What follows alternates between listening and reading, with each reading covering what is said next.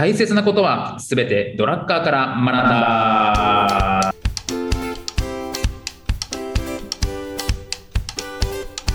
ということで、えー、はい、えー、こんにちは、中野秀俊です。こんにちは、小沢裕二です。この番組は公認会計士税理士でありながら企業に対して組織論のコンサルもしてしまうドラッカー大好きおじさんの小沢裕二と、弁護士であり会社も経営しているにもかかわらずドラッカー素人おじさんの中野秀俊が、ドラッカーの言葉をヒントに経営組織論などをテーマに語り合う番組です。よろしくお願いいたします。はい、ということで今日もやってまいりました。大切なことはすべてドラッカーから学んだでございます。小沢先生、今日もよろしくお願いします。はい、お願いいたします。はい、ということでですね、あの、まあ、新年の放送はあったんですが、収録日は新年ですね、一発目というところでにせんにじゅうよねんが始まりましたというところですね。そうですね、収録は一発目で、まあね、先ほどね、形式的な挨拶も済ませましたけどいやいや新年の挨拶は形式的でしょ、みんなきっとね。よろしくお願いしますみたいな軽いなみたいな、思ってないのみたいなね、感じですけれども、まあ、というのもね、やっぱりあれですもんね、やっぱり自信があってね、なんか心からおめでとうっていう気分ではちょっとないですよね。まあそうですね、まあなんか本当にあの自信があったりとか、塚、うん、には、えー、事故があったりとかしてですね、本当に聞いてほしいんだけど、これなっていう感じですかね。本当にこう当たりどころのない悲しみというか、そういうものを感じますよね。あれはあの誰が悪いんだろうっていう、まあ、もちろんね、天才は仕方ないにしてもね、何か原因はあるのだと思うんですけれども、はい、やるせない思いっていうものはありますね。大地震がなければあの事故もなかった。まあそうですね、本当に、えー、まあそういつ、ね、まあ、我々はできることをやらなきゃいけないですし、僕の好きな言葉にですね、あの悲観は気分、楽観は意思という言葉がありまして。ん？何だそれは。いや誰かの偉い人の言葉だよ。誰か風光か誰かのきっと誰かの言葉なんですけど。まあ、要するに、えー、まあ、まあ、あの悲観するのはまあ気分なわけですよ。えー、悲観的になる、えー、楽観的っていうのは意思がないといけないので、我々はまあ意思がない、意思がある人になりたいということですね。こういうとここそ楽観的に。えー、そういう意味か。わかりました。そうです、そうです。いや、悲観することは、ね、悲観することは誰でもできるんで、えーはい、気分流されていいだけなので、うん、我々は人間ですから、理性がある。まあ、意思ということでですね、楽観的にいきたいなと、こういうとここそですね、できることをやって、楽しく過ごそうじゃないかというところで、この音声版というところでございます。そうですよね、楽観的楽観的というよりもあれですよね、やるべきことをやらなきゃいけないということですよね。そうです、前を向いてやるべきことをやらなきゃいけないというところなので、うん、我々がやる、なんかすごい僕あの自身、まあ、あのうちの役員とか社員も実は被災をしてですね、結構いちがつからあの大変だったというかいうところで、まあ、現状の安否確認とかやるべきことないかみたいなところでですね、あったんですけど、まあ、そうですね、まあ、被災している方は本当に大変ですし、いちがつついたちからそれに救助とか向かっている方々に本当に頭が下がるというか、ありがたいなと思うんですけれども、まあ、それはそうとて、我々ができることは我々がやらなきゃいけないというのあるので、もう本当にそこをやるしかないし、まあ、僕は自粛は大反対だと思っているので、もう本当に経済を回すという意味で、まあ、ちゃんとやらなきゃいけないなという感じですかね。おっしゃる通りですね。でも僕らが自粛してから誰も喜びませんっていう、ね、そうですね、だから我々は楽しむというところで、いうところで、えー、番組やっていきたいなと思っております。先生は何してたんですか、大地震の時は。のんきにしてたんですか。全然のんきにしましたね。マジで、あの、僕あの、年始は必ず東京離れるって決めてまして、普通、えー、どこにいたの？あ、もうちょっとあの南の方に、あの、あったかいところにいたんですけど。えー、あれですか、グアム、ハワイ。いや、あの、日本、日本ですね。あの沖縄か。沖縄に行ったんですけど。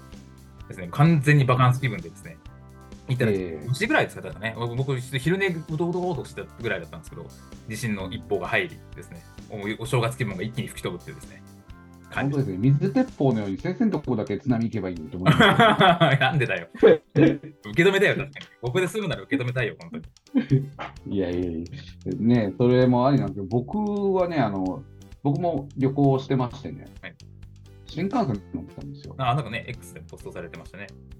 そうそうそう。それで、あのトンネルの中で停電して停車するっていう。うん、それで、あれですね。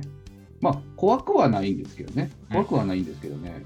うん、まあ、娘が怖がるんでね。まあ、確かにね。まだごさいなんで。うん。ドーンとしてましたけどね。はい。まあね、あれなんでね、グリーン車だったんで騒ぐわけにはいかないっていう。なるほどね。えー、旅行は僕グリーン車なんですよ。そこに何の自慢なんですか？自慢、自慢じゃなくてね、これね、実は安いって知ってました？え、グリーン車ですか？グリーン車ね、あの未就学児ってただじゃないですか。あ、そうなんですよ。ああ、そうなんですよ。新幹線ただなんで、はい、あのまあ荷物扱いなんですよね。お、そうなんだ。で、僕と妻、あ、娘を座らせたいと思ったら、はい、まあ切符買わなきゃいけないわけですよ。未就学児ただなんですけど。確かに確かに。ただグリーン車はあの空いてるんで、うん、例えばね、じゅうばんの僕が A を取るとするじゃないですか。はいはいはい。妻がじゅうばんの D を取るとすると、両側、うんうんうん、取るわけですよ。はい。その隣絶対人が来ないんですね、空いてると。ああ、そうかそうか、そうね、そうね、そうね。娘ものんきに座れるんですよ、お正月から。なるほど。の横に。おお。それでね、ふたりぶんの運賃でね、さんにんでグリーン車乗ってるっていうね。ほら、確かに。そうなんです。これ、これ僕が網、僕がね、もうこれしたらみんなそうなったんで、あんまりこれ言いたくなかった。裏技です、ね。なるほどね、確かにね。あ、そうか、ふたり、それ、えっと、自, 自由席とか指定席さんにんぶん取るよりも、グリーン席ふたりぶんの方が安い。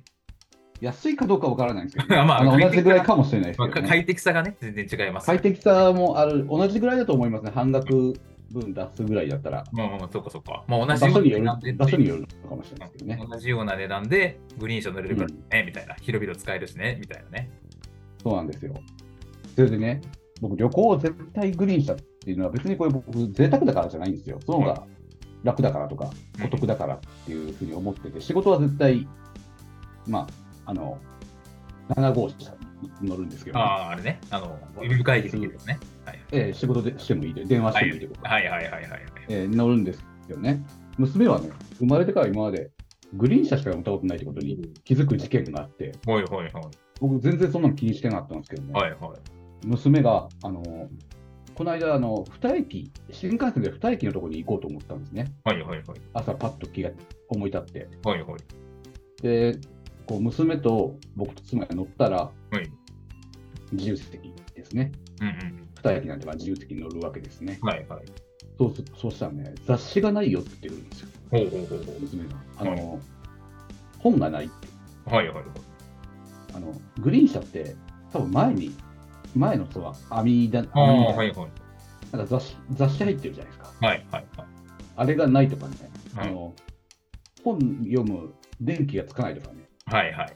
いろいろ文句言い始めるんですよ。あーって思って、はい、もうこれはあかんと。こんな、はい、これが当たり前、自転車は当たり前にしたらあかんっていうことでね、はいはい、そろそろ普通車、さんにんぶん払ってでも普通車乗るんで、ね、そうですね、怖いですね、ほんとね。えー、先生ぐらいね、金持ってればね、ずっともう買い取ってもいいぐらいだと思いますけどね、ないよ。そんなないんだよ、本当に。でも確かにね。ジェイアール 東海を買い取るぐらいでいい。東海道線を、ドル箱を持っている ジェイアール 東海を。で、喫煙料も作ってもらうっていうね。確かにね、吸い放題でね、まあ、僕は吸わないんですけどね。まあ、確かにね。そういう人も多いからね、周りね。確かにね。いや、気をつけなきゃいけないですね、本当ね。子供をね、贅沢させちゃうね。買ってね、意図せずね、贅沢させてる時があるんで。本当に気をつけなきゃいけないですね、こればっかり。そうね、本当ね、子供もね、勘違いしちゃうしね、これが当たり前だってね。お正月、なんであったかいとこ行かないのって、生きてきますよ。もうどうしよう。もうどうすなんでワイハーじゃない、ワイハーじゃないの。やだ、やだ子供ですね。本当やだね、もうそんな子供になったらね。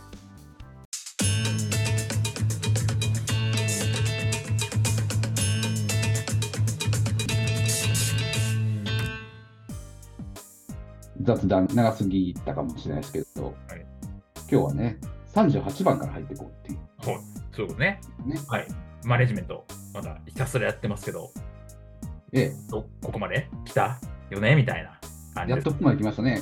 上半期ぐらいで終わりますかね。うんね、今年のね上半期ぐらいで終わるとありがたいよね。そっから今度ね要点をかいつまんでもう一回話したいですね。エンドル無限ループ無限ループになるんだ。一回読み込んだところで分かりやすくなったと思うんでね。はい、確かにね。全然最初の方みんな忘れてる、えー、本当に。そうですね。もう最初の頃、最初の方を忘れてるんですけど、こまめに出してはいるんですけどね。当たり前になってるかもしれないですよね。そうですね、そうですね。改めてね。あの、うん、何のためにね、こうまず、どこを見てビジネスしなきゃいけないのかとかっていうのは、うん、当然の常識になってきてると思うんですよね。確かに確かに。聞いてくださってる方は。うんうん、でまあ、トップマネジメントチームってところをね、はい、トップマネジメントからトップマネジメントチームってところ、はいなっていくのがここからなんですけれども、ちょっと分かりやすく要点をかいつばんで話していこうかなと思います。はい。えー、そうですね。まあ、トップマネジメントチームっていうと大企業のイメージがあるんですけれどもね。まあこれ零細企業っていうのはまあ関係ないのかってそういうわけではなくて、あの。トップマネジメントっていうのは会社っていうふうにも考えちゃえばいいぐらいですね。はい。なるほど。零細企業っていうのはもうみんなトップマネジメントなんだもん。うんうんうんうん。イメージで、はい、あの読んでいくと分かりやすいかなと思いますね。零細企業、僕のような零細企業の人はですね、うんうん。そうですね。で、これがね、あの大切なことを、トップマネジメントチームで大切なことっていうのがね、はい、あって、ここはいいこと言ってるので、ちょっとよっつほどね、話していきたいなと思います。はい、で、多分よっつ話すと長くなるんで、うん、いっこめぐらいで今日は切ろうかなと思いますけどね、はいうん。いっこめはね、会社のメンバーはね、会社のメンバー、これトップマネジメントっていう言い方でもいいんですけど、トップマネジメントチームとも言いますし、うん、会社のメンバーとも言うんですけど、ある程度の権限っていうものを与えられてると思うんですよね。はい、会社である以上は。ここは君が決めていいよって、ここは俺が決めるとか、はい、そういうので成り立ってると思うんですよね、会社の組織っていうのは、はい、うん、それで、でそのメンバー一人一人はそれぞれの担当分野でね、こう最終的な決定権を持たなければいけないっていう原理原則を言ってるんですね。うん、なるほど。トップマネジメントチームっていうものは、うん、まあ、なんとか担当役員、なんとか担当役員とかっているわけですよね。うん、それで、零細企業でいうと会社も A 君、B 君、C 君というわけですよ。うんうんうんうん。そういったメンバーはね、それぞれの担当分野で絶対自分で決めなきゃいけない。はい。っていうことができてないっていうんですよ、ラッカーは。うんうんうんうん。うん、決めてますかって。うんうん。なるほど。なんでその分からんっていう顔するの？いや、言ってないですね。え、その、えっと、権限と責任を決めなさいってこと？なんていうんですかね、うん、落としていかない、落とされてるのに、責任を、あの、権限も責任も与えられてるのに、うんうん、自分で決めないっていう人がいるんですよ。権限も責任も与えられてるのに自分で、ああ、なるほど。はいはいはい。どうしたらいいですかね？どうしたらいいですかね？うん、上の人に聞いてみたいね。なるほど、なるほど。そこがもう、非効率すぎてあかん。っていうのはドラッカーの、あのドラッカーの指摘ですね。うんうん。なるほど。うん、ええ、あのー、会議なんてするな、打ち合わせなんてするなっていうのが原理原則だって言ってるんですね。うんうん。なるほど。君が決めろと。権限がある人がもうそれ決めなきゃいけない。うん、会議なんて責任転嫁や。うんうん。打ち合わせも責任転嫁や。うん、あ、A さんがいいって言ったからこう言ったんって。うんうんうん。いう一般社会のあの。責任転嫁、多責思考の人たちが使いがちな手法を使っちゃダメだって言うんですね、うん。なるほど。自分の全責任で決めてってくださいと。うん、例えば、えー、取引先をいっ社しか選ばれないときに、うん、もう資源的にいっ社しか取引できないときに、さん社から申し込みがあったりするじゃないですか。うん、はい。でもそれ営業担当が役員 A さんっていう人がいたら、もうどの会社、そのさん社だからどの会社にするかを A さんが決めなきゃいけないってことですね。うん、なるほど。会議したくなるじゃないですか。うんうんうん。うん、違うんですよ。A さんが決めなきゃいけない。うん、なるほど。その辺あやふやになってませんかっていうことですね。うん、なるほどね。ちゃんと仮に会議するに、ね、あの知識が足りなくて会議とか打ち合わせするっていうのはあり得ると思うんですけどね、うん、みんなで決めようとかそういうのはダメですね。うん、そうですよね。だからその一人一人、まあ、責任と権限がある人がちゃんと決めるっていう体制を整えておけってことですよね。そうですね。零細企業、じゅうにんでやってる零細企業だったらもうじゅうにんがそれぞれ責任を反しながら進めてるんだから、うん、あのなあなあ、あの全て自分で決めて進めていきなさいっていうトラッカーの言い分ですね。確かにね。えー、あの時間の無駄が多すぎるっていう意味もあるんですけれども、ドラッカーはね、もう原則的に会議で決めることなどないっていうスタンスですからね。うんうんうんうん、情報が欲しいならその人に聞けばいいだけで会議なんてする必要ないと。うん、会議情報を集めてきて意思決定するだけやと。うん、それだけ、うん。なんで会議が必要なんだってスタイルですね。なるほど。結果を会議決めたことを共有すればいいだけですよね。うん、確かに。うん。それがあのドラッカーが言うんですけどね、いうあの僕らの弱点ですね。先生も誰かに相談しちゃわないですか？なんか決めるとき。うーん、あのいや僕は、まあ、一応代表なので決めるんですよ、うん、僕が。ただその責任者とか、えーまあえー、とその事業会社の社長とかを任命するときに確かにそこってすごく大事だなと思ってて。あのえー、自分で考えて自分で決められる人ってすごい少ないなと思うんですよね。少ないですよね、うん、あのいわゆるプレイヤーとして能力があるとかというよりも多分別の能力というか覚悟なのかも分かんないんですけど、特に自分で決められる人っていや本当にいないなと思うんですよ。覚悟なんだと思いますよ。何が起きてももう、うん、人のせいにはしない。そうで、それができる人って本当にごくごく少数なんだなっていうのをまあ、あの昨年ですか、にせんにじゅうさんねん思い知ったなと思って。なんかあったんですか？あ、いやなんかそう、ままあ、責任者とか任せなんかや、うん、なんかやなんかしでかしたんですね。あ、しでかしたというかあの、まあいまあえっと、簡単に言うと潰れちゃったというかもうギブアップしちゃったんですね。その方が任せてた人はもう無理ですというふうになって、えー、だからそれは僕の任命責任だなと思っていて、だそもそも向いてなかったんだと思うんです。自分で決めるってことができなかったっていうところなので、うん、まあそれはだから能力の問題し覚悟の問題かなっていう、うん、だその覚悟ができてなかった、その人を任命した僕の責任だなというふうに思うんですけど、うん、だから僕らの周りって、まあ僕も全部経営者ですし、周り経営者じゃないですか。でみんな自分で決めるじゃないですか。自分で動かなければ始まらないと思ってますもんね。そうですね。でみんなそんな人ばっかりじゃないですか、周り。だから多いですね。社長が多い。うん。だからみ、みんなそんなことできるのかなと思ってたんですけど、案外それってなかなかできないんだなっていうのがですね。そうですよ。うん、分かったと反省のいちねんですね、昨年はね。そうですね。大いに反省しなきゃいけないですね。自分で言うのはいいですか。あの責任ね、あの投げるのはあの責任を。投げるんですけど、その人は決める責任も、投げられた人は決める責任もあるんですけど、最終責任は代表が負うわけですからね。そうですね。いや本当に本当にそこ分かってればちょっと違ったかもしれないですけどね。全責任自分が取るって思っちゃうと、あの部下な部下は勝手にそれやらされてるわけなんで、頑張るっていう責任を果たせばね、いいんですけどね。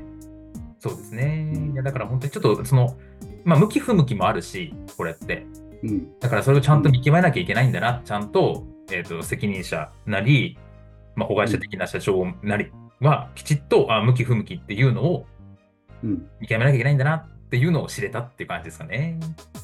本当それですよね、うん、あのちょっとねこういう話題それるんですけどね、あのじゅうにんの会社があるとするじゃないですか、社長入れて、はいはい、そのマネジメントっていちにちで人がはちじかん働くとするじゃないですか、はい、社長はあの自分も含めたらはちじゅうじかん持ってるっていう考え方なんですよね、はい、本当に簡単に言うと、はいはい、そのはちじゅうじかんっていう時間を使いこなせるかっていうのがマネジメントなんですよ。なるほど。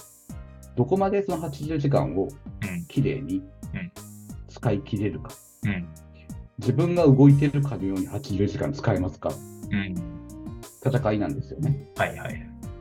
で雑にやってると、うん、全然使えないんですよ、その、うん、有意義にはちじゅうじかんを。確かに、うん、そこをね、あのー、考えたら分かるんですけどね、うん、何が起きてもあなたなんですよ、うんうんうん、はちじゅうじかんは社長のものなんですよ、うん、だからそこに何が起きても社長のせいなんですよね、うん、その覚悟はね、その一部、ただはちじゅうじかんうまくするためにコントロールのために責任っていうのは渡してるんですけど、それをね、重く捉えすぎるとまだいけないし、うん、軽く捉えすぎてもいけないしっていうところがね。確かに。うん、学科は軽く捉えすぎやってますね。なるほどね。ただね、人によっては重く捉えすぎちゃう方もいるのでね、気をつけなきゃいけない、うん、いや、本当に難しいですよね、これってね、本当に。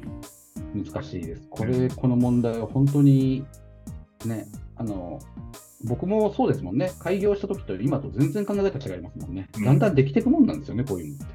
確かにね、本当にね、だからマ、マネジメントを学ぶには、本当、マネジメントをするしかないっていう、もうその や, そうそうやるしかないってことですね、勉強しても、まあ、勉強も大事なんですけど、やりながら勉強していくしかないっていう感じかなと思うんですね。あの具体的な手法っていうのはね、ほとんど使えないんです、そういう場面に遭遇しないときが多いんですよ。うん、でも志だけはね、絶対必要なんでね。うん、確かに。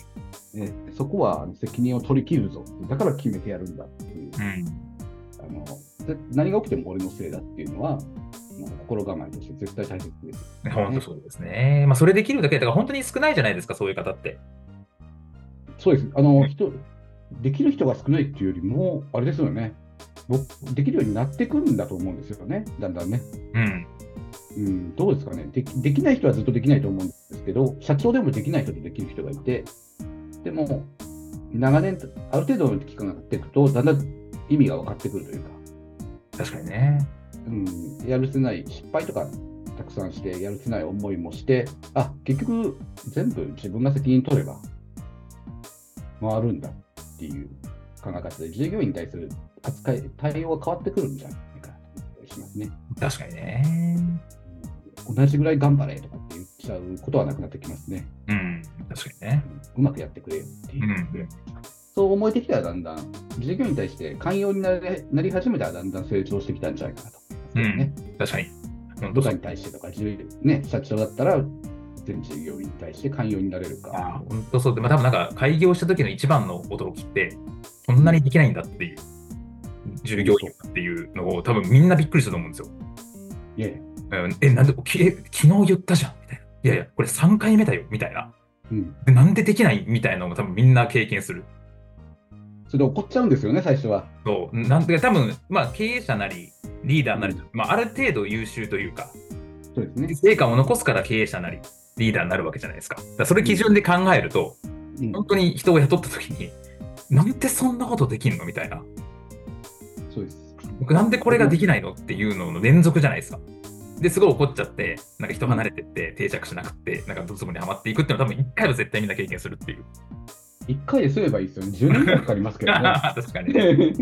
まあ 今, でも今でも思いますけどね、僕はね。なんでこれできるの、うん、確かにね。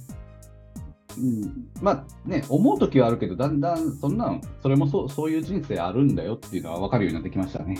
そうですね。まあ寛容と諦めなのか分からないですけど、まあある程度、あの受け入れる器は、うん、できてきたのかなっていう感じですかね。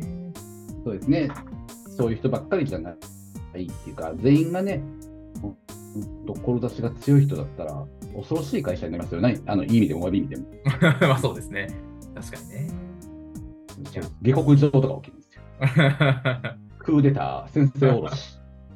確かにね。いや全然あの落ちてくんでしょうね。ストーン言って。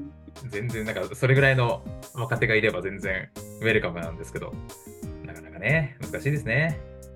難しいですよね。でもね、いざね独立したら同じ目線で話せるようになってくるんですけどね。うんうん、確かに確かに。うん、まあ、ね、そのあたりの考え方っていうものはね、どうしても相入れないので、相入れないことを許すって、みんな違ってみんないいっていうことですよね。そうですね。今ゆる許す。そうしながら、うん、うん、それで。まあ、僕らからすれば許すんですけど、彼らからしたら当然っていうことですけど、ね、うん、まあ確かにね。それで、まあ、適切な責任を渡しながら、まあね、君ができる最大限の努力をしてくださいっていうお願いをしていくっていう流れですかね。